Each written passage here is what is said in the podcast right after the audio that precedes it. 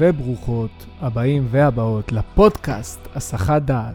הפודקאסט בו אנחנו מזיזים לרגע את כל הסחות הדעת ומאזינים לשיחה אותנטית על הדברים החשובים באמת. בפרק הזה דיברתי עם בחור מדהים אה, בשם אופק נגר. הוא סיים עכשיו תואר ראשון בפילוסופיה באוניברסיטת תל אביב, ולצערי הרב הרב הרב נתקלנו בקצת בעיות טכניות של אה, שמע. בחלק הראשון של השיחה, אבל זה מסתדר אחר כך בהמשך השיחה, אה, וגם בחלק הראשון עדיין אפשר לשמוע ולהבין. אז עמכם הסליחה, וחוץ מזה אני מאחל לכם שתהנו. עכשיו, בימים אלו, אנחנו מתחילים שנה חדשה. אה, ואחת הסיבות שאנחנו מברכים על התפוח ומוסיפים לו דבש, אתה יודע מה הסיבה? אז אחת מהסיבות האלה אה, היא בשביל שתהיה לנו שנה שהיא מתוק על מתוק. זאת אומרת, יש לנו את התפוח ויש לנו את הדבש, ושיהיה לנו תפוח מתוק, והדבש יוסיף מתיקות על המתיקות. יעני, שנבטל את המרירות בכך שנרים את עצמנו מעל המרירות, ואז המר שלנו בעצם יהיה המתוק הפחות מתוק. אתה מבין למה אני מתכוון? אם הדבש סופר מתוק, אז התפוח קצת פחות מתוק, וזה יהיה המר שלנו לשנה החדשה. אז זאת אחת הסיבות בעצם שטובלים uh, תפוח בדבש ומברכים על uh, תפוח בדבש, שיהיה לנו שנה של מתיקות ונבטל את המרירות. Uh, או שבעצם נסתכל על המרירות באופן אחר, באופן קצת שונה, כי המרירות, בוא, קיימת. קיימת אצלנו, קיימת בעולם, אצל אחרים יותר, אצל אחרים פחות. אמ, אבל אולי, אולי, רק אולי יש לנו קצת שליטה על הדבר הזה. ואולי קצת uh, אנחנו יכולים לשנות את הפרספקטיבה של, שלנו, עצמנו, um, דרך כל מיני כלים. והיום אנחנו נדבר על, uh, אני חושב uh, ומאמין, לא מעט כלים כאלה, והיום ככה, בשביל uh, השנה החדשה, יש לנו פה, העורך שלנו היום, אני חושב שהוא יהיה האורח המושלם, כי הוא סוג כזה של בן אדם. אני חושב שהוא מתיקות גדולה, כן? עם המון אינטליגנציה. זאת אומרת, שיש לך גם את המתיקות וה, וה, והאינטליגנציה זה הדבש. אז אני משוכנע שיש הרבה...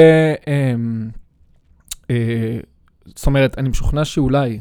אולי, רק אולי, יש קרבה משפחתית בינך לבין מישהו שאנחנו הולכים לדבר עליו היום, וזה, חבר'ה, ברוך שפינוזה, אה, כבר נגענו בו באחת השיחות הקודמות שלי עם, אה, עם אה, יובל, והיום אנחנו ניכנס קצת אה, אה, עוד יותר לעובי הקורה. אז אה, ככה, גבירותיי ורבותיי, אופק נגר, אהלן אופק. מה שלומך? בסדר, מה איתך? בסדר, איך אתה מרגיש? קמתי היום בשמונה בפעם הראשונה מזה שנתיים. וואו. והאמת, ראיתי את העולם אחרת. איך ראית אותו? קודם כל תל אביב בשעות האלה, וואו, עיר מושלמת, נקייה, שקטה. תל אביב נקייה? בשעות האלה נראית נקייה, זה לפני שאנשים מספיקים ללכלך אותה. בדיוק הזבל, האנשים של הזבל עוברים, אוספים, אני לא יודע מה קורה שם. זה הזוי, והכל שקט, והכל כזה רגוע. אין שמש שמעיקה, כאילו יש שמש, אבל היא עדינה, נעימה. אני זוכר פעם שכתבתי על זה איזה משהו דווקא, עברתי גם בשעה מאוד מוקדמת, באיזה שש בבוקר, נסעתי לעבודה, וזה היה בתוך תל אביב כזה, בצפון הישן. ואתה יודע, ראיתי איזה, איזה נטבח שנשאר מהלילה הקודם, איזה, אתה יודע, איזה בן אדם חצי שיכור, חצי אפוף, אתה לא יודע מה קורה איתו באמת. והסתכלתי עליו ואמרתי, טוב, נו, הוא, הוא, הוא דורש רגע את התשומת לב שלי, אני אסתכל עליו, אבל גם זה יחלוף בעיר המטורפת הזאת. אז אה, וואי, מגניב. טוב... לא יקרה שוב, אבל... מה זה? אה, שתתעורר כל כך מוקדם. לך תדע, החיים עוד אה, יכולים להפתיע אותך. אמ, טוב, אנחנו ככה, בואו נתחיל וניכנס ככה ישר לעובי הקורה. ואני אשאל אותך את השאלה הראשונה, שהיא שאלה די גדולה ונפרק אותה לאט-לאט ביחד. היא כיצד אנחנו יכולים לחוות חוויה אסתטית מתוך האינטראקציה שלנו, בני האדם, עם המציאות. אה, שאלה מעניינת. אה, אני חושב שכדי לענות על השאלה הזאת באופן ספק, צריך קצת לפרק אותה לפחות לשני גורמים. הגורם של המציאות, כלומר, צריך להבין מהי המציאות ואיך אנחנו מקיימים את האינטראקציה, מהמם. ומהי חוויה אסתטית.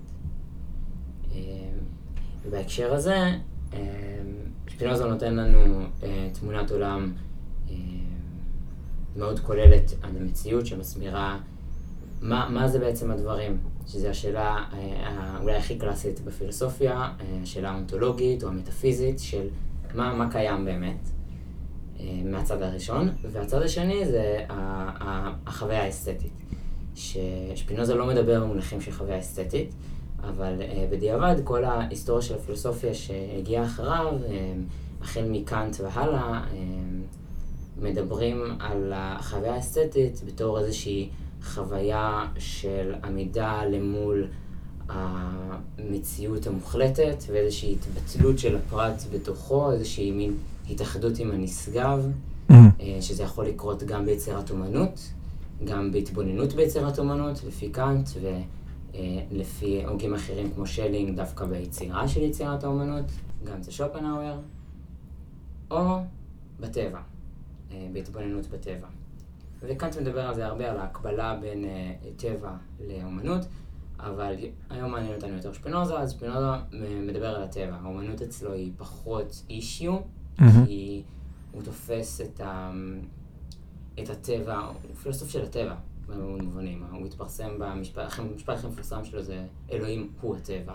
אה, כשהוא משתמש באיזושהי מילה לטינית שהמשמעות שלה זה או, אבל זה או של אה, יצירת השוואה, כמו שאתה אומר, כמו שבמילון כתוב לך, או באנציקלופדיה, כתוב לך אה, מכונית או רכב.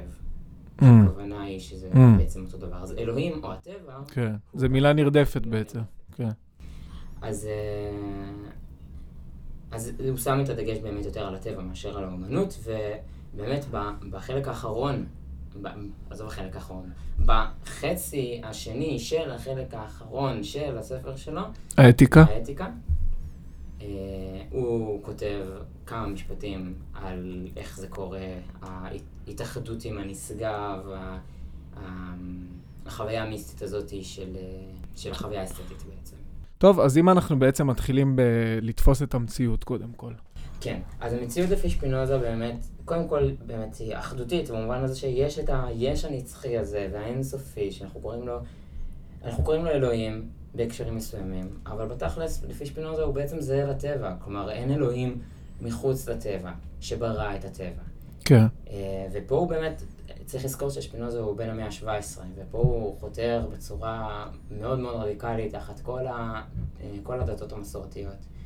אה, ובאמת כינו אותו אתאיסט. כן. למרות שאם מבינים אתאיזם כשלילת האלוהות, הוא הפוך מזה. מהמם. ובאמת היינה אומר עליו שרק רשעות וזדון לב אה, וחוסר הבנה יכולים לגרום למישהו לייחס אתאיזם לשפינוזה. לא היה איש שדיבר נשגבות יותר באלוהים משפינוזה, לפי היינה. כן. אמ, אז מה ששפינוזה עושה, והרבה פעמים לא מבינים, זה שהוא במקום אה, לבטל את אלוהים ולהפוך אותו לדבר טבעי, להפך, הוא מעלה את הטבע לדרגת אלוהים. אה, ולגישה הזאת קוראים פן-תאיזם. פן זה אומר הכל, ותאיזם זה אלוהים, כלומר הכל אלוהי. אה, פן זה לא רק הכל, זה גם, זה גם הכל בהקשר של טבע, אם חושבים על פן בהקשר של המיתולוגיה היוונית. אה, האל היווני שהיה, חצי, שהיה סאטיר, שזה חצי עז, שבעצם היה, הוא היה איזשהו מקור קוסמי של כוח הטבע. הוא היה אל הטבע בהרבה מובנים. מהמם. אה, אז פנתאיזם זה גם באמת העל, העל, העלהת הטבע, מהמילה אלוהים. אוקיי. אה, אז יש את האחדות הבסיסית הזאת. אה, אני קורא לה לפעמים אחדות ראשיתית. אה, ראשיתית מישהו בראשית? בראשית היה, בראשית היה אחד, הכל אחד. אממה, בעולם יש ריבוי, וזה ריבוי מאוד מגוון של בני אדם, של חיות, של צמחים וגם של דברים דוממים. מהמם. והשאלה ששפינוזה מנסה בעצם להסביר זה איך הריבוי הזה נובע מהאחד. כלומר, באיזה מובן יש ריבוי, אבל בו זמנית, בסופו של דבר, באיזשהו מובן, הכל אחד. כן. ומשהו שהרבה פעמים מייחסים בטעות לשפינוזה זה ביטול של ההבחנות, ביטול של ההבדלים, כאילו באמת הכל אחד, אבל אצל שפינוזה זה, זה יותר מורכב מזה, לא הכל אחד, הכל בסופו של דבר באיזשהו מובן נובע מאותו אחד. Mm. אבל יש גם הבחנות ויש גם הבדלים. ושפינוזה אומר שאנחנו חיים בחיי תמורות בלתי פוסקות. כלומר, הכל משתנה, הכל זז. אה, כמו שהרקליטוס אמר, אתה לא יכול להיכנס לאותו נהר פעמיים. כי כן. ברגע שאתה נכנס אליו שוב, אתה כבר לא אותו אדם, והנהר כבר לא אותו נהר. אז גם שפינוזה מאמין בזה. אה, והרבה פעמים מפספסים את הצד הזה בפילוסופיה שלו. אז מצד אחד הכל אחד, מצד שני הכל משתנה. אוקיי.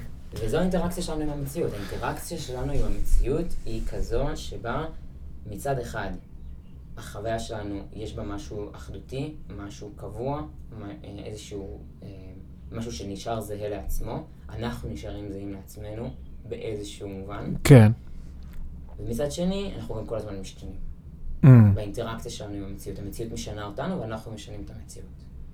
אני מקווה, לפחות. נכון, בעצם כל דבר הוא, הוא, הוא מצוי באינטר... אתה מצוי תמיד באינטראקציה.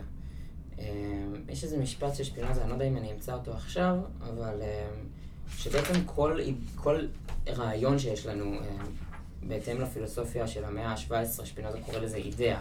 אידאה זה באופן בסיסי איזשהו מושג שיש לנו בנפש, או זה יכול להיות מושג, זה יכול להיות אה, חוויה, דימוי, כל הדברים האלה.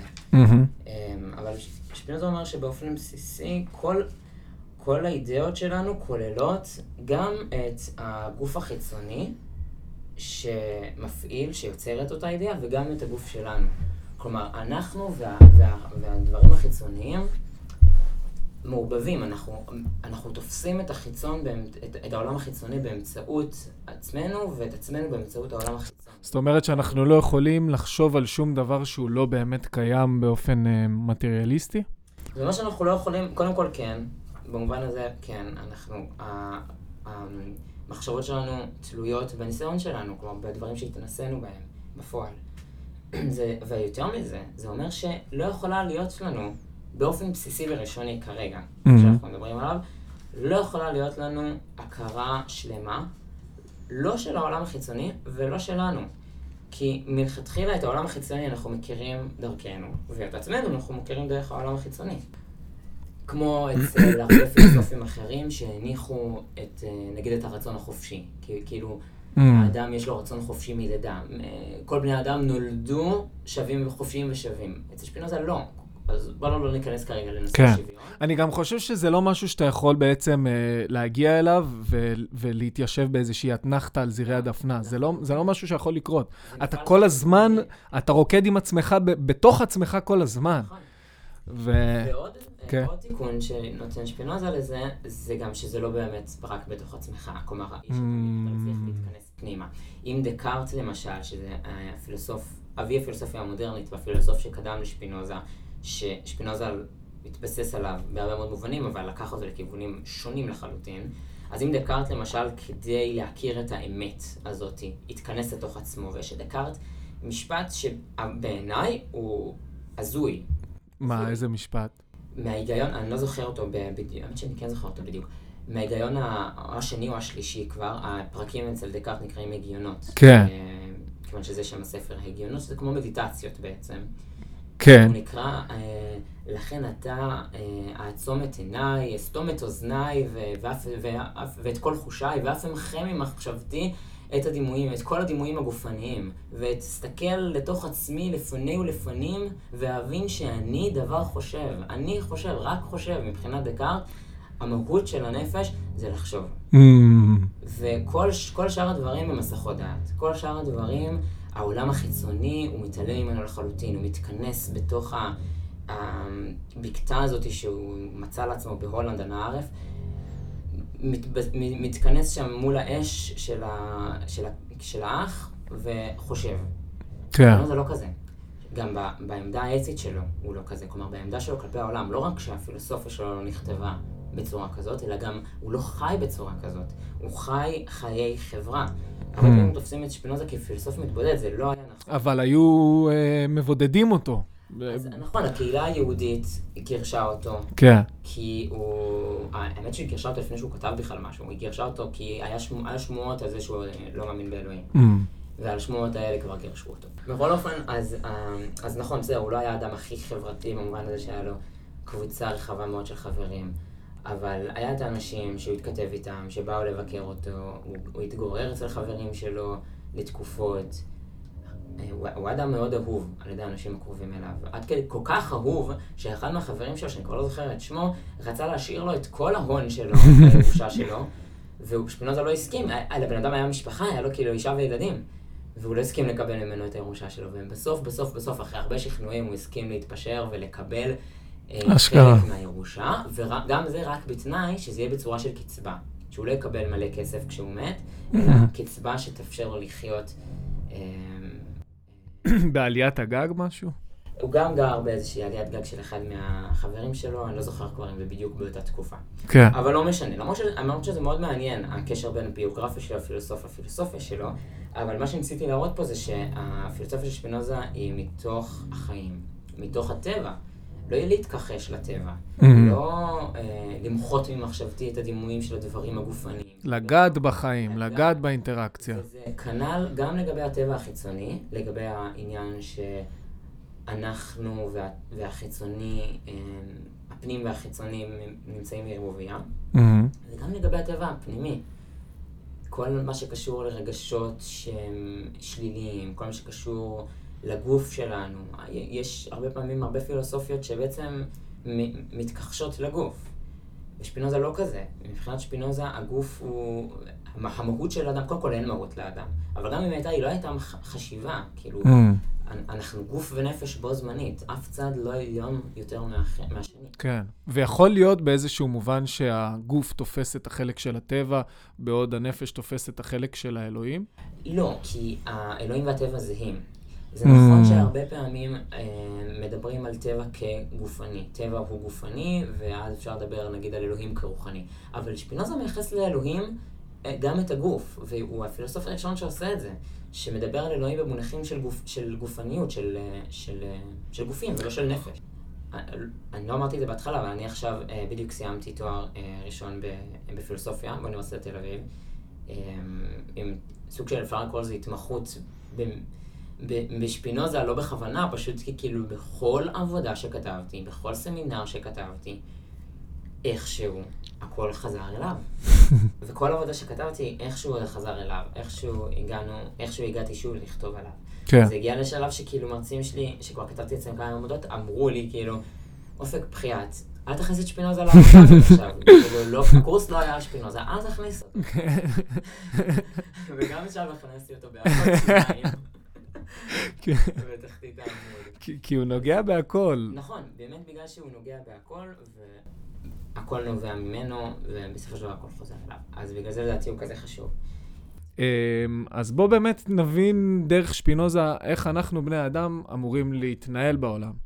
אז זהו, אז אה, עוד לפני שמגיעים למושג הקרונטוס, שתכף ממש עוד שנייה נגיע אליו, אבל אה, שפינוזה מתאר את העולם באמת, כמו שאמרנו, כאילו איזושהי אה, אחדות ראשיתית כזאת, שאנחנו חלק שלה, או ביטוי שלה, או איזשהו היבט מסוים שלה, ואנחנו פועלים בתוך המכלול הזה כפרטים.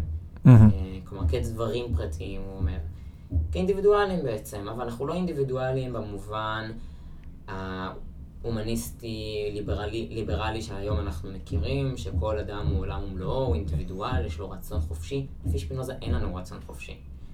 כלומר, יש לנו רצון, בוודאי, אנחנו רוצים דברים, אבל הוא לא חופשי, כי יש סיבות. שפינוזה כותב הרבה מאוד על זה שיש סיבות לכל דבר שאנחנו רוצים, יש סיבה למה אנחנו רוצים את זה. סיבה שבעצם כופה אותנו, מכריחה אותנו לרצות את מה שאנחנו רוצים. והסיבה היחידה שאנחנו חושבים שאנחנו חופשיים, זה כי אנחנו לא יודעים מה הסיבות. ושפינוזה אומר באיזושהי איגרת לאיזשהו חבר, הוא אומר שזה כמו שהאבן שעפה, שעולה למעלה אה, באוויר, שמישהו זורק אבן, ואז היא נופלת חזרה לאדמה, לא יודעת למה היא נופלת, אז היא תחשוב שהיא באופן חופשי רוצה באופן חופשי ליפול. ככה אנחנו מסתובבים בעולם. אנחנו חושבים שאנחנו חופשיים פשוט כי אנחנו לא יודעים את הסיבות שמכריחות אותנו לעשות את מה שאנחנו עושים, ולחשוב את מה שאנחנו חושבים, ולרצות את מה שאנחנו רוצים. ולמרחיקי לכת שינסו להתחיל אה, להבין ולהסתכל על הסיבות באופן... אה, אז שפינוזה בס- בעצם נותן לנו איזושהי, מסרטט לנו איזושהי דרך להתחיל להחזיר לעצמנו את החופש. אבל זה נורא חשוב בעיניו, ההבנה הראשונית הזאת, שבאופן בסיסי, אין לנו חופש. לא רק שאין לנו חופש, כלומר אנחנו לא נולדים עם חופש, אלא גם לעולם לא נצליח, כמו שאמרנו מקודם, לשבת על זרי הדפנה ולהגיד, זהו, הצלחנו, עכשיו אנחנו חופשיים. אין, אין, אין, אין... אין כי הסיבות קורות בזמן הווה כל הזמן? קודם כל, כן. תמיד אתה משתנה, תמיד, תמיד יש עוד סיבות שמשפיעות עליך, אבל זה, זה, אני לא יודע איך להסביר את זה, פשוט עיקרון, עיקרון בסיסי זה שפינוזה, הוא אומר, אמ, הוא אומר בתחילת חלק ד', אמ, מן הנמנע, כלומר בלתי אפשרי, מן הנמנע שהאדם לא יהיה חלק של הטבע, כלומר אנחנו תמיד חלק מהטבע. ועוד הוא אומר שאנחנו תמיד כפופים בהכרח לרגשות סבילות, שתכף נבין מה זה בדיוק רגשות סבילות. אוקיי, okay, ואמרת שהשרשרת הסיבות הזאת, אפשר, uh, הוא נותן כלים להתחקות אחריה, להבין אותה, להסתכל עליה באופן uh, um, uh, בדיעבדי כזה. אז רציתי, אני רוצה להבין ממך, יש פה התיימרות בעצם לשחרר אותנו, ולשחרר אותנו משרשרת הסיבות? או... תשמע, החלק האחרון של האתיקה נקרא אה, על עוצמת השכל או על חירות האדם. שוב, זה אותו או שבעצם יוצר זהות, כלומר, mm. חירות האדם היא עוצמת השכל. Mm.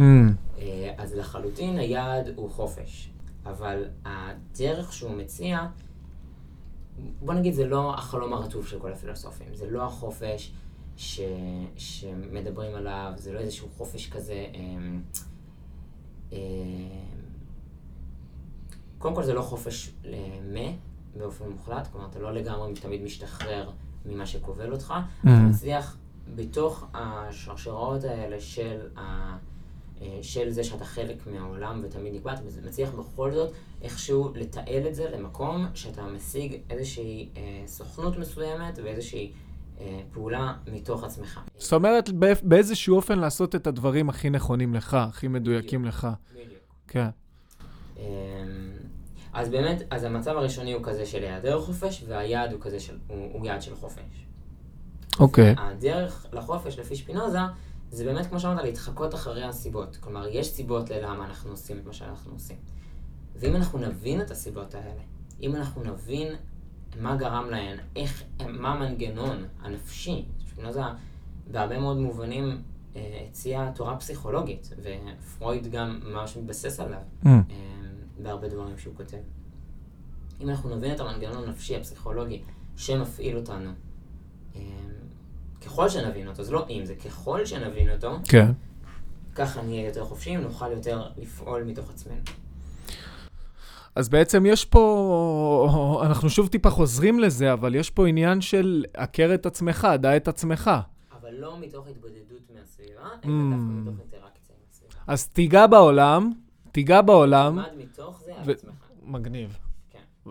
זאת אומרת, תראה, לא רק מתוך האינטראקציה, האינטראקציה שלך עם העולם, אתה צריך גם uh, עדיין קצת לנבור בעצמך באיזשהו אופן.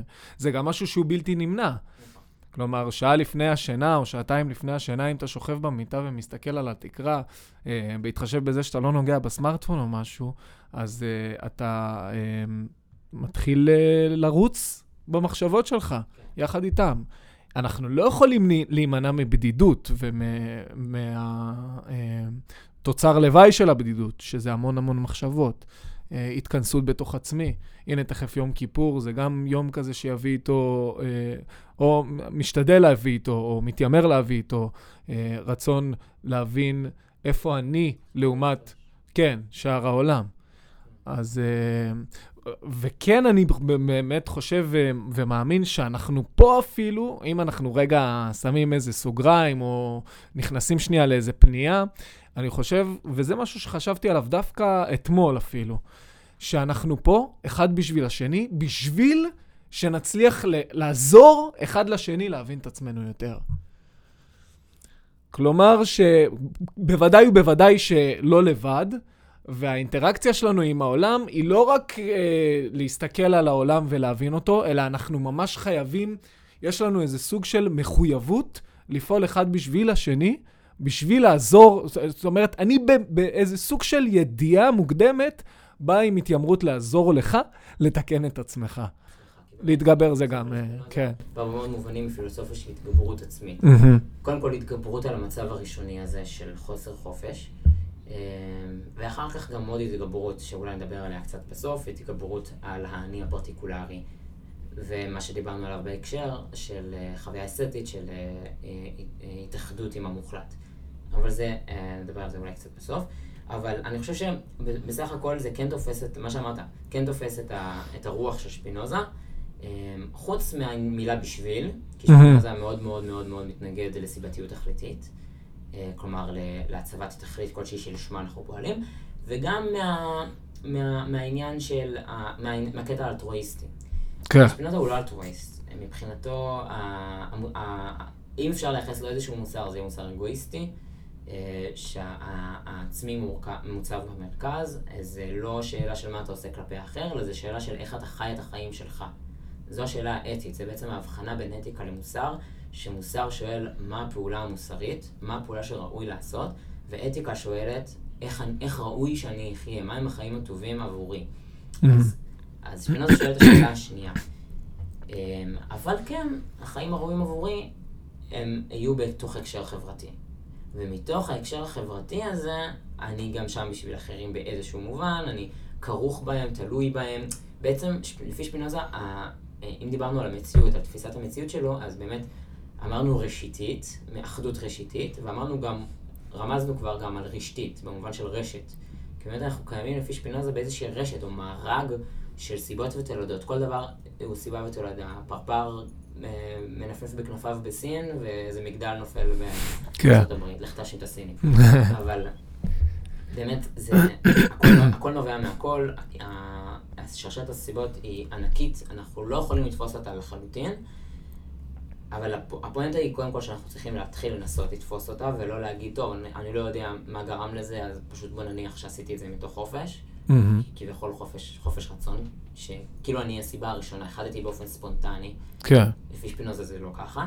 וגם העניין הזה שהכל כרוך בהכל. אה, כלומר, כדי להבין את הסיבות של מה שעשית, זה לא מספיק רק להיכנס לתוך עצמך, אלא להבין גם את הסיבות של האחרים, להבין גם את האדם האחר. וואו.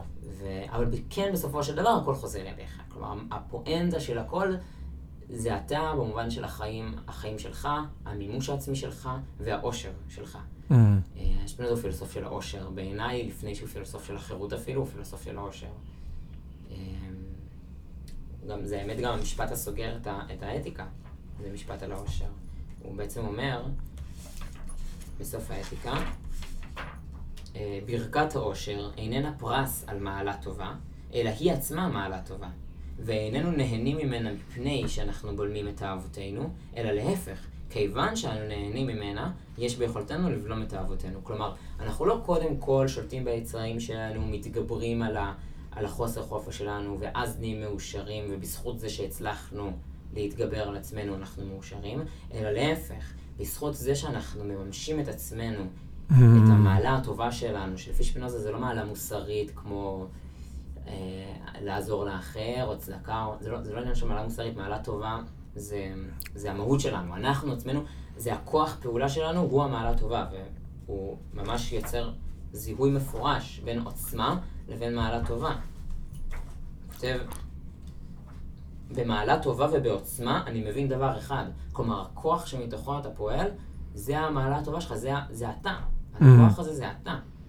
אז כשאתה מממש את הכוח הזה שפועל בתוכך, אז אתה מצליח אה, אה, לשלוט ביצרים שלך אה, ולהיות יותר, יותר אה, חופשי.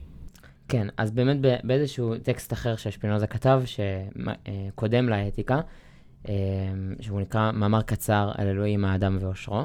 Mm. אמ, באמת הוא כותב במפורש שההכרה התבונית, כלומר ההכרה שככה מנסה להתחקות אחרי השרשרת של הסיבות, וכאילו מה גרם למה, ולנסות לקחת שליטה ולהבין את מה שקרה אמ, באמצעות התבונה, כלומר באמצעות הרציונליות, הוא אומר, סבבה, היא נותנת לנו חופש, אנחנו נהיה חופשיים ככה, כי אנחנו נקבל שליטה על הפעולות שלנו, ועל, ה, ועל הרגשות שלנו ועל היצרים, אבל היא לא תעשה אותנו מאושרים.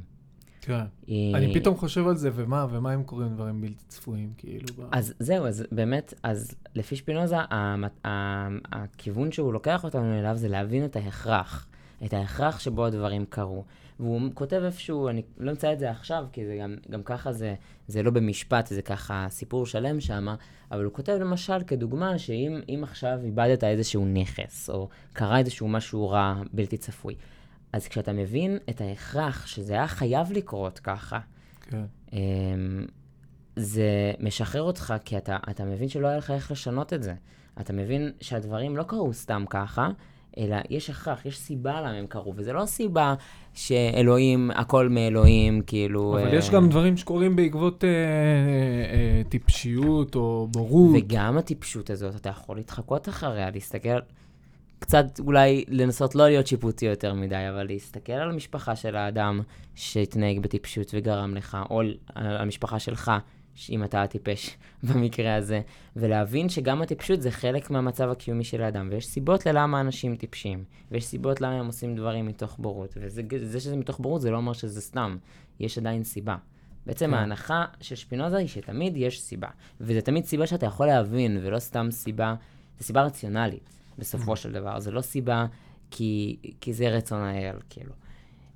טוב, אבל אמרנו שזה אבל, לא ב... אבל זה לא יביא אה, אותנו לאושר, כן. זה, יביא, זה יביא לנו רק חופש. אוקיי. ובאמת, אה, אמ, לפי שפינוזה, יש שתי דרכים, אפשר להגיד, שאפשר להבין את ההכרח הזה. יש, יש איזשהו הכרח בטבע, אוקיי? ויש לנו שתי דרכים שאנחנו יכולים להבין אותו. או באמצעות התבונה, כלומר, להתחקות אחר הסיבות ולהבין את זה בצורה רציונלית, או לא ממש באמצעות התבונה, אלא יותר אפשר להגיד באמצעות הרגש גם קצת, וגם זה קשור גם קצת למיינדפולנס ולנוכחות ברגע. בעצם להבין את ההכרח כפי שהוא כאן עכשיו. כלומר, הרגע הזה כהכרחי, פה ועכשיו, מה ההכרח שלו כרגעי, כלומר, כנוכח בהווה. לא, זה לא העניין של הבנה של כל השרשרת של סיבות, זה לא עניין של רציונליזציה, זה בדיוק ההפך, זה התעלמות אפילו באיזשהו אופן. אז זהו, יש פרשנים שאומרים שאתה צריך מראש להכיר קודם את הסיבות הרציונליות, ורק אחר כך אתה מתרגם אותן. כל הסיבות הרציונליות כאילו מתכנסות לתוך רגע אחד, וכאילו נדחסות לתוך אותו רגע, וזה ש... יש, יש גישה כזאת שבעצם מניחה מראש את הרציונליזציה לפני, ה... לפני החוויה היותר רגשית הזאתי. מהמם. ויש גם, ויש גם פרשנויות שאומרות, לא, זה פשוט שתי דרכים שונות להבין את אותו הכרח. יש הכרח בטבע. אה, זה מה שיש עכשיו, וזה, וזה הכרחי כי ככה. כי, כי, כי כאן זה, כי ברגע זה זה הכרחי. לא כי זה גרם לזה וזה גרם לזה וזה, פשוט כי עכשיו זה הכרחי. כן. אמ, אבל זה קצת מרגיש לי כאילו, לא משנה איך נהפוך את זה, אנחנו נישאר בסוג של אה, אה, התעלמות משאר הדברים, או אה, סוג של אה, קצת אה, נוותר על ההשקעה וה- המחשבתית, אה, ונחסוך אנרגיה בהשקעה המחשבתית בשביל אה, להגיד, טוב, זה, זהו גורלי, וככה אה, אני צריך פשוט לקבל אותו בלי לשאול אז יותר זהו, מדי אז כן. יש פה מומנט של קבלה. יש, יש אלמנט של קבלה, אבל זה לא קבלה פסיבית. הקבלה של הגורל זה לא איזושהי עמדה סטואית כזאת של מה שיבוא יבוא, ואהבת הגורל כזה נוסח הסטואים. זה יותר אה, קבלה אקטיבית ו- ופעולה בתוך זה. כלומר, Mm. אתה, נכון, אתה מקבל את זה, יש פה מומנט של קבלת הגורל, או הקבלה של הרגע כמו שהוא, כן. אבל, אבל זה, אתה גם מממש את עצמך ב, ב, ברגע הזה. אתה יודע, ו- זה, זה, זה, אה, אה, היום חשבתי על זה אה, למעשה בדרך לפה, ואמרתי שאני חייב להגיד את זה בפרק הזה של הפודקאסט, אז אני, נראה לי שאני אגיד את זה פשוט עכשיו, כי זה נוגע במ- במה שאתה אומר. אתה מקבל את מה שקורה, אבל אתה גם חייב לפעול איתו. כן, אתה לא, אתה לא פשוט כאילו נשאר ברקע טוב, זה מה שקורה, גם ככה אין לי מה לשנות את זה, אז פשוט ניתן לדברים לקרות. לא. כן.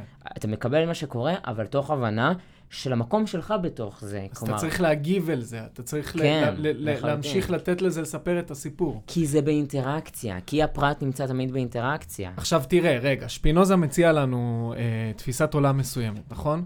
עכשיו, אם אנחנו מסתכלים על התפיסת עולם הזה, אפילו אם אנחנו נוברים כך כמו שאתה עושה בשפינוזה ומגיעים לעומקים של העומקים וצוללים איתו ושוחים שם במים העמוקים, אה, עדיין, אני חושב באיזשהו מובן, אנחנו עדיין לא יכולים להסתכל על הפילוסופיה שלו בתור משהו שאתה קורא לו, אה, טוב, בזכות שאני מבין באופן אינטלקטואלי את מה שהוא מנסה להגיד, אני עכשיו מסתכל על העולם ורואה אותו בתור אה, דבר אסתטי, שאולי הדבר האסתטי הזה ישחרר אותי מהסבל הקיומי שלי. עכשיו, נכון. רגע, רגע, עכשיו אני אומר, אוקיי, סבבה. אולי לא נסתכל עכשיו על הטבע הנשגב ונתמוגג, ו- ו- ו- ואחר כך נסתובב ברחובות תל אביב בבוקר ונגיד, איזו עיר יפה, וכמה מחשבה היה, הייתה כשבנו פה, או... אמ, ו- ודברים אה, שדומים וכיוצאים באלה, אבל אני אומר, תסתכל על זה בצורה אחרת. אתה הרי גם ככה כל הזמן חי עם עצמך, נכון? אתה כל הזמן נמצא בתוך עצמך, אתה חושב, אתה פועל באינטראקציות עם העולם. עכשיו, אני אגיד לך משפט כזה. לפעמים אתה יכול אה, לספר את הסיפור של עצמך, ולפעמים אתה יכול להקשיב לסיפור של עצמך. מה זה בא להגיד לנו? יש צעדים שאתה צריך לקחת, וכשאתה לוקח אותם, אתה באופן חד מש... משמעי משפיע על המציאות שלך. זאת אומרת שלפעמים אתה, בתוך הסיפור שלך, אתה עושה מהלכים. אתה כן. הרי הגיבור של הסיפור שלך, כמו שאני הגיבור של הסיפור שלי, וכל אחד הגיבור של הסיפור שלו. אז בעצם מה שאני אומר זה ש... ולפעמים אתה יכול באמת להסתכל על הדברים מהצד, או להקשיב לאנשים. כמו שעכשיו אתה מקשיב לי, ואז אני, אני כרגע, אתה מקשיב לסיפור שלך, אבל אתה מקשיב לי, מספר אותו. כלומר, אתה... לא יודע אם פסיבי, אם, אם תרצה לקרוא לצופה אה, של סרט אה, שהוא פסיבי, בסדר, כן, אבל אה, לא בהכרח, כי אתה יכול גם להפעיל את האינטלקטואל שלך תוך כדי. אתה מגיב באופן, אם רגשי, אם, אם אה, שכלי, כן. גם כשאני מדבר איתך כרגע. אז באמת, פה נגעת בנקודה לדעתי נורא חשובה, שקשורה לפסיביות ואקטיביות, ששפינוזה מגדיר במפורש מה זה לדעתו אה, פסיבי ומה זה אקטיבי. אוקיי, אה, ו- ופה אנחנו גם נוגעים, כבר הבטחנו את זה מזמן, והגיע הזמן שנעמוד בהבטחה. כן. אה, מגיעים למושג ה conatus של שפינוזה. אז קודם כל ה conatus הזה, בלטינית conat, conatus זה מהמילה אה, co- conare, זה- אה, conari זה לחתור, זה חתירה. Mm, בעצם לפי שפינוזה, וואו, כל דבר יופי. פרטי, כל, כל דבר סופי, כל דבר שהוא לא אלוהים לצורך העניין, כי אלוהים הוא אינסופי. כל דבר, בייסיקלי, הוא פשוט חותר. חותר לאן? הוא חותר להמשיך להתקיים, הוא חותר להפעיל, לפעול, להיות מופעל. פעולה, פעולה זה המהות של הכל. הכל זז, הכל משתנה. זה המהות של הכל. הכל תמיד חותר לפעול, אוקיי? אמ, עכשיו, החתירה הזאתי היא המהות שלנו, של כל דבר. וכל הרגשות שלנו זה כאילו איזשהו אפנונים, הוא קורא לזה, או, או מודיפיקציות בלטינית. Mm. אה, זה כאילו, אה, אתה יודע, זה כאילו אה, ביטויים מסוימים של אותה חתירה. אז גם כשאני עצוב, זה החתירה, אותה חתירה, זה פשוט ביטוי מסוים שלה, וגם כשאני שמח, זה אותה חתירה, ביטוי אחר שלה. ו- ופה בעצם שפינוזה מבחין בין שני סוגים של רגשות. יש רגשות שמעלים את עוצמת החתירה, כלומר מגבירים את העוצמה שלנו, שכמו שאנחנו זוכרים, עוצמה ומעלה טובה זה אותו דבר, Mm. אוקיי? אמ, ויש רגשות שלהפך, מורידים את העוצמה שלנו. אמ, ו... איזה רגשות עושים מה? אז שמחה, כל, כל מה שקשור לשמחה, זה, כן. כן. שמחה זה בעצם זהה לחלוטין להעלאת העוצמה, ועצב זהה לחלוטין לירידת העוצמה. בגלל זה אנחנו גם כל הזמן רוצים ל- ל- להיות בשמחה. נכון, ובגלל זה, זה, זה מה שניסית להגיד לדעתי מקודם, בהתחלה בהתחלה, עם המתוק על מתוק. כן. אמ, באמת המקום הזה של העלאת העוצמה, פשוט שפינוזה יקרא לזה ממש עוצמה, עוד יותר עוצמה ועוד יותר עוצמה, וזה לא מונח שצריך אה, אה, לפחד ממנו, המונח של עוצמה. זה עוצמת פעולה, זה לא חייב להיות אלים, זה להפך, אם זה, אה, שפינוזה יגיד ש... אה, אם זה עוצמה אמיתית, זה עוצמה שאתה רוצה לחלוק עם הסביבה שלך כדי להגביר את העוצמה, כי בסופו של דבר הרי הכל אחד. אז אם לאחרים יש עוצמה, בטבע יש יותר עוצמה, אני רוצה שלכולם יהיה יותר עוצמה. זה משהו שאתה רוצה לחלוק עם הסביבה. המעלה טובה זה משהו שאתה רוצה לחלוק עם הסביבה. אז במובן הזה, זה לא חייב להיות אלים, זה, אמ, זה לא מונח שלילי. אולי אנחנו חושבים על העוצמה בתור אה, משהו שלילי, אה, אבל לפי שפינוזה זה המהות של הכל. כל דבר הוא עוצמה. עכשיו, הוא יכול להיות יותר עוצמתי, כלומר שמח, או פחות עוצמתי, כלומר עצוב. וכל שאר הרגשות הם, הם, אה, הם, הם, הם כאילו סוגים שונים. כעס זה סוג של עצב שהוא כך וכך. פחד הוא גם סוג של עצב, אבל זה סוג של עצב שהוא קורא לו אה, עצב לא יציב, שנולד ממשהו שבעתיד או בעבר אני לא יודע מה יקרה, אז אני מפחד. זה עצב לא יציב. ותקווה, דרך אגב, זה המקבילה של פחד, אבל בשמחה. שמחה היא גם, אה, אה, תקווה היא גם שמחה לא יציבה.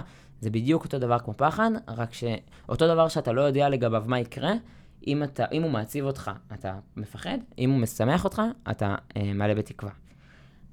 מה שחשוב בהקשר הזה, ואני חושב שפחד ותקווה נותנים את זה, אה, מסבירים את זה מעולה, זה עוד הבחנה ששפינוזה עושה אה, בתוך התורת אה, רגשות שלו, שזה הבחנה בין רגשות אה, אה, פעיל, אה, פעילות לרגשות, ל, המונח הטכני שהוא משתמש בו זה רגשות. Mm. אה, זה קצת שונה מרגשות, כי רגש זה משהו שהוא יותר, אה, הוא יותר אה, אה, נפשי, או חווייתי, ורגישה מכילה בתוכה גם את הנפש וגם את הגוף. זה, הגוף עצמו עובר ריגוש, הוא Mm. עובר איזושהי, איזושהי התרגשות, כלומר הפעלה, הוא קורה בו משהו, זז בו משהו. אם זה אפילו שחרור של חומרים כימיים בתוך המוח. לחלוטין, כן. אמ, אז הוא קורא לזה רגשה, אז בגלל זה אני מתייחס לזה בלשון נקבה, אה, ולא בלשון זכר של רגש, זה רגשה. אז, אה, אז רגשות פעילות ולעומת רגשות סבילות. שזה אוקיי. לא הבחנה שמקבילה להבחנה בין שמחה לעצב. כי אה, שמחה יכולה להיות סבילה. למשל תקווה. תקווה זה שמחה, כמו שאמרנו, אבל זה שמחה כלפי משהו שאתה לא באמת מבין, אתה לא יודע אם זה יקרה או לא יקרה. נכון. זה, זה, ריק- זה שמחה שהיא סבילה. היא סבילה כי אתה לא באמת יודע. לפי שפינוזה אנחנו אקטיביים רק כשאנחנו באמת מבינים ובאמת יודעים. Mm, אה, לא את העתיד, אלא אה, יותר את העבר ואת ההווה. כן. אם אבל אנחנו אנחנו יודעים- קצת, אנחנו, אני חושב שאנחנו קצת צריכים להכריח את עצמנו לדעת. נכון, אנחנו, זה משהו שאנחנו צריכים לעבוד עליו. זה משהו שמאוד חשוב לשפינוזה, ששום דבר, שום דבר שקשור לחופש שלנו או לאושר שלנו, הוא לא נתון מראש. זה הכל העניין, עניין של עבודה עצמית, לעבוד על עצמך, להתגבר על עצמך כל הזמן, כל הזמן, וזה לא נתון מראש. זה, זה לא כזה פשוט כמו שאנחנו חושבים, טוב, נגיד, עכשיו אם אני מעורב בגורל שלי, או אם אני עכשיו בוח... מחליט החלטה ולוקח מעשה, כמו שאמרת, זה לא הופך אותי אוטומטית לאקטיבי. מהמם. יכול להיות שאני לוקח את המעשה הזה רק כי כל הסביבה שלי אמרה לי, ואני מרגיש כאילו, טוב, זה מה שאני רוצה, אבל אני לא יודע למה אני רוצה את מה שאני רוצה. כל החיים שלי אמרו לי שאני רוצה להיות מתכנת. כל החיים שאמרו לי ש... שאני רוצה ללמוד פילוסופיה. אז זה מה שאני הולך לעשות, ואני מרגיש כאילו, הנה, אני מעצב את הגורל שלי, אבל זה לא באמת אני שמעצב את הגורל שלי. זה הסביבה שמעצבת את הגורל שלי, וזה סבילות, כן. לפי שפינוזה. אז רגע, אז אם נעשה פה קצת בעצם סדר בדברים, אנחנו מתחילים מזה שאנחנו רוצים להגיע לסוג של שחרור מהשרשרת של הסיבות. נכון. נכון. עכשיו, יש לנו שרשרת של סיבות רציונליות, איך דברים קרו בסדר של זה אחר זה. ממש כן. ב- באופן uh, קוהרנטי, איך אתה לא הדברים מבין קרו. אותם עדיין באופן כזה, אבל אם תבין אותם ככה, אתה תוכל להשתחרר מההכרח הזה. כלומר, אתה עדיין תהיה כפוף להכרח, זה לא שחרור, אבל זה אף פעם לא שחרור מלא. אוקיי, אתה- ו- ו- ו- ואחד הכלים שיש לך uh, בשביל להבין את השרשרת של הסיבות, זה, זה להבין את עצמך. נכון. ואז יש לנו את העניין של, עזוב רגע את שרשרת הסיבות, כן. בוא נבין את ה... בוא, בוא, בוא, בוא נקב- נבין את הרגע. בוא נקבל את הרגע כן. בתור משהו שהוא הכרח, בגלל שאתה מבין שיש דברים שהם הרבה יותר גדולים ממך, כן. וכי אתה מסכים להבין שיש דברים שקורים באופן סיבתי בעצם. אבל זה גם, נכון, אבל גם הוויתור הזה על להבין את שרשרת הסיבות, זה לא במובן מילה ויתור אה, על הרציונליות לחלוטין. כי זה לא סתם להבין את הרגע, זה להבין גם איך הרגע הקטן והסופי הזה, איך הוא קשור לאותו דבר ענק ונשגב והמציאות המוחלטת. זה לא לשים בצד את, ה- את הלוגיקה, זה, זה לוגיקה שהיא אחרת. בעצם שפינוזה קורא לזה אה, סיבה שהיא אימננטית, כי אלוהים או הטבע הוא, הוא לא חיצוני, אימננטי זה בעצם פנימי. כן. אז אלוהים הוא לא חיצוני לנו, אנחנו, אנחנו בתוכו, אנחנו כלולים בתוכו, בתוך הטבע. אז אלוהים הוא הסיבה הפנימית שלנו. וגם אותו כוח, אותו קונטוס שאנחנו, שמפעם בנו ככה, פועל ופועל ופועל, בסופו של דבר זה צלם האלוהים שלנו, אוקיי? זה האלוהים שפועל דרכנו, אוקיי? Mm. זה ממש פינוטו כל הזמן חוזר לאלוהים ב, ב, בספר שלו הוא כל הזמן חוזר לאלוהים. אנחנו והפעולה שלנו, האנחנו הזה הוא סוג של אשליה מסוימת. זה האני, כאילו, האני הזה הוא סוג של אשליה. זה לא אני שפועל, זה אלוהים פועל דרכנו. עכשיו, בסוג חופש הראשון שהצגנו, של להתחקות אחרי שרשרת הסיבות, שם יש אני. Mm. שם זה אני, וזה לנסות לעשות את האני כמה שיותר אה, אה, פעיל ולא סביל, כמה שיותר יודע, כמה שיותר מבין. שם יש לחלוטין מבנה של אני, שהוא זה שמחליט, הוא אוטונומי, אבל הוא לא נולד אוטונומי. זה, זה גם סוג של תהליך, זה נורא חשוב. כן. ואז יש את העניין של הוויתור על האני. כלומר, בנית אני, התחלת בלי אני. אתה לא מתחיל, אתה לא נולד עם אני, התחלת בלי אני. בנית אני, בנית איזשהו מבנה סובייקטיבי של אוטונומיה, של עצמאות, של חופש, ואז אתה מוותר עליו. אתה מוותר עליו לטובת התאחדות עם המציאות המוחלטת, שרק היא חופשייה באמת. וזה זה נראה לי משהו שנורא יעזור לנו להבין, כי שפינוזה מגדיר את החופש כבר בתחילת הספר שלו. הוא נותן הגדרה לחופש. הגדרה ממש ממש מעניינת ששנים, אח- מאות אחר כך, כאילו, התקשו איתה עדיין. אוקיי. והוא כותב, חופשי נקרא אותו דבר, הקיים מתוך הכרח טבעו בלבד, והנקבע לפעול על ידי עצמו בלבד.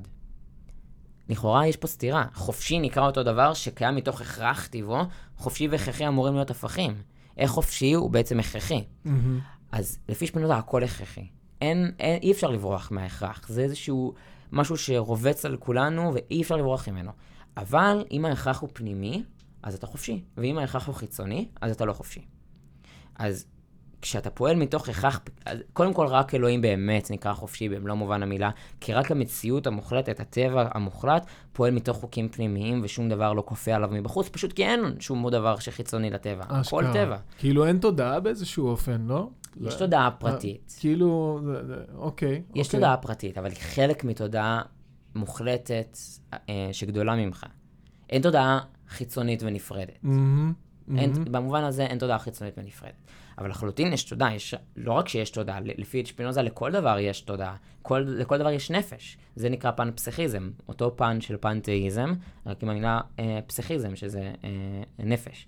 לכל דבר יש נפש, באיזושהי רמה, איזושהי דרגה. אוקיי, ו- גם לדברים דוממים. ו- ואם נחזור רגע להגדרה הזאת של ה... אז אם נחזור לחופשי, אז העניין הזה של לפעול מתוך הכרח טבעו בלבד, זה אתה פועל מתוך הכרח פנימי, אז בעצם יש עדיין סיבות חיצוניות, אבל אתה מבין אותן מתוך ההכרח הפנימי שלך. כלומר, הן כולם מעצבים את, אה, כל הסיבות החיצוניות האלה לוקחות חלק בעיצוב שלך, אבל כשאתה מבין את ההכרח הזה, כשאתה מבין אותו ופועל בתוכו ומתוכו, אתה בעצם פועל מבפנים, ולא... כלומר, יש עדיין את הסיבות האלה, אבל הן לא אלה שמפעילות אותך.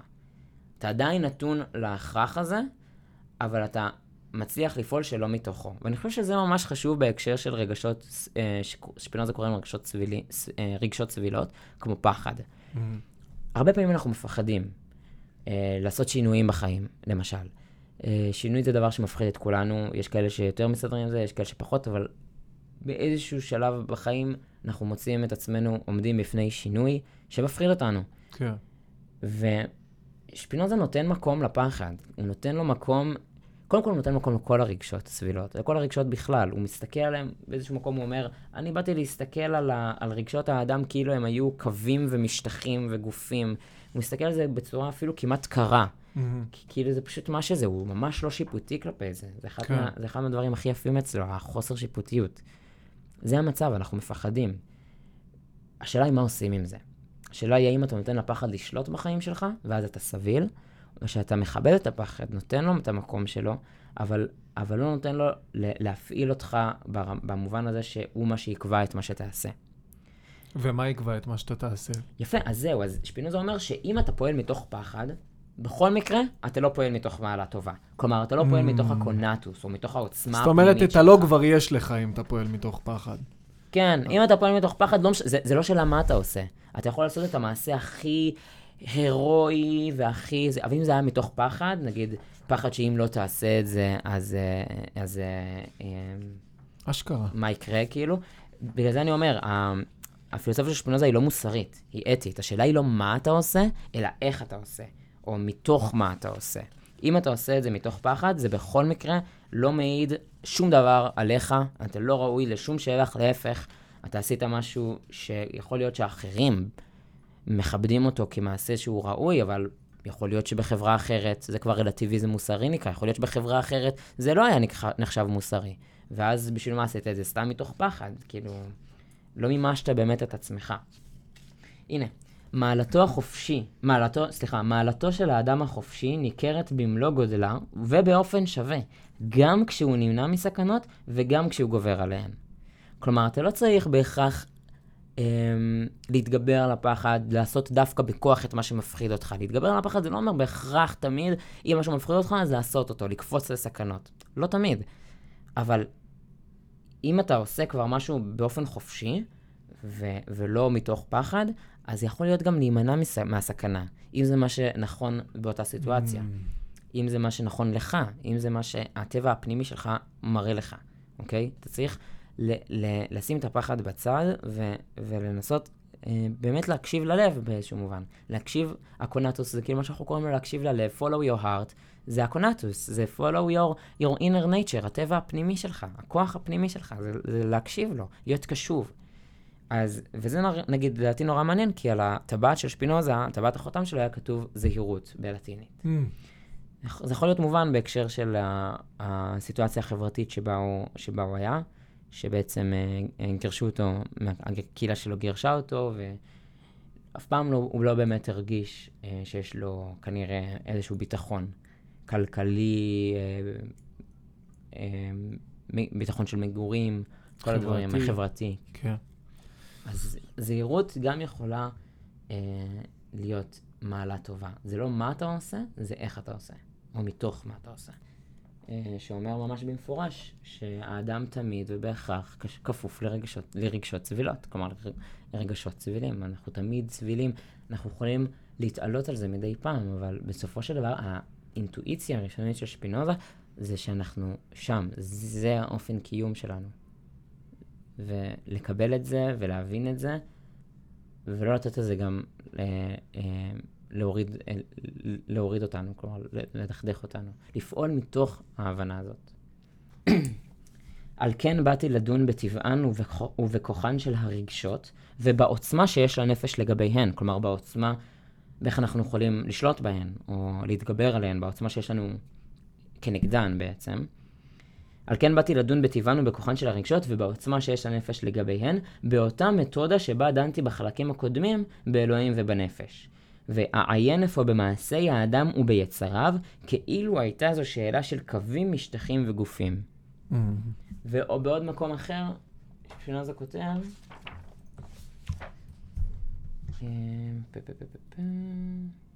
לא מוצא את המקום עכשיו, אבל בעוד מקום אחר שפינוזה כותב שבעצם היעד הוא לא לקונן ולא לגדף ולא לשנוא, ובעצם פשוט להבין, לא, לא, לא לשפוט.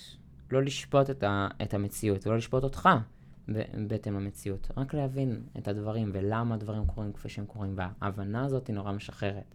כי אתה מבין גם, קודם כל אתה מבין שהם לא היו יכולים לקרות אחרת. Mm-hmm. יש הכרח מסוים.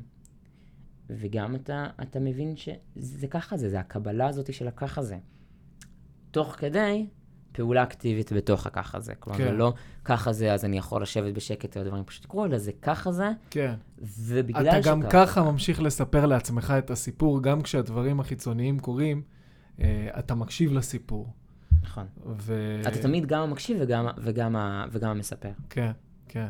כן. פשוט לפעמים אתה, אתה ממש אה, נוקט פעולה, וזה משהו שאתה לא תמיד... וכשאתה בוחר לנקוט פעולה, שם שפינוזה נותן לך את הדרך איך לעשות את הפעולה הזאת שהיא תהיה אותנטית. לא משנה כן. מה אתה עושה. כן. זה לא משנה אם זה ללמוד פילוסופיה, או לטייל במזרח, או ל- ל- ל- למצוא, אה, לפתח קריירה, כאילו, או כל דבר, למצוא זוגיות. כל דבר ש- שתבחר לעשות, השאלה היא ממה, מאיזה מקום אתה עושה אותו. אם אתה עושה את זה מתוך מקום של פחד, או של, אה, נגיד, מתוך השוואה עם אחרים, כי כולם עכשיו כבר אה, נשואים עם ילדים, אז אני צריך מהר מהר למצוא זוגיות, זה לא אתה. כן. זה פשוט לא הדרך מבחינת שפינוזה. כן. אתה לא אחד שאתה... עם הלב שלך. כן. אם כן. זה מה שאתה באמת רוצה, תפאדל. אבל אם אתה עושה את זה מתוך מקום פסיבי, זה לא אתה. שפינוזה אה, נותן לך גם כלים לביקורת, לא שיפוטיות, אבל לביקורת. שפינוזה נותן לך כלים לחשיבה ביקורתית על כל מיני דברים, על, על ערכים. כי בסופו של דבר, שפינוזה מדרג, ממש נותן דירוג של אה, סוגי הכרה. נגענו בזה בלי לקרוא לזה ככה, אבל כן. אם אתה מכיר את הדברים כ- כ- בערבוביה, כאילו, בלי לדעת באמת מה הסיבות, זה ההכרה הכי נמוכה. אחר כך, אם אתה מכיר את הסיבות, זה ההכרה השנייה, שנותנת לך חופש, וההכרה השלישית זה מה שדיברנו עליו בתור החוויה האסתטית וההתאחדות עם המציאות המוחלטת. אז יש לך דרגות של הכרה, והוא ממש מדבר על זה בתור דרגות. ולפי שפינוזה, והוא אומר את זה במפורש, כל מה שקשור לגזענות, כל מה שקשור ל... להכללות, זה שייך לדרגת ההכרה הכי נמוכה. כי בעצם אתה מתנסה בכל מיני דברים. נגיד ראיתי יהודי, ראיתי יהודי, ראיתי יהודי. הוא היה קמצן, השני היה קמצן, השלישי גם יהיה קמצן. ההכללה הזאת שייכת לפי שפינוזה לדרגת ההכרה הראשונה. Mm-hmm. וכל מה שקשור גם ללאומיות, פחד ותקווה זה אה, אה, דברים שכאילו ממש, אה, זה כלים של, ה, של התעמולה הנאצית. כמו שזה גם כלים, אגב, של הרבה מהדתות המסורתיות. ששפינוזה התנגד גם, ש... מה זה גם? ששפינוזה התנגד להן, לא היה נאציזם בתקופתו, כן. אבל שפינוזה התנגד, האויב הכי גדול של שפינוזה זה הדתות. הדתות המסורתיות, שבאמת מפעילות אותנו באמצעות פחד ותקווה. עצב לא יכול להיות אקטיבי. עצב הוא בהכרח, והוא אומר את זה במפורש, עצב הוא בהכרח, בהכרח, בהכרח פסיבי. Mm-hmm. כי כשאתה אה, עצוב, העוצמה שלך יורדת. עכשיו השאלה היא, האם אני יכול באופן אקטיבי להוריד את העוצמה של עצמי? שפינוזה hmm. אומר לא. באופן אקטיבי אנחנו רק, רק, רק אה, פ, אה, מה, רוצים לשמוח, להעלות את העוצמה.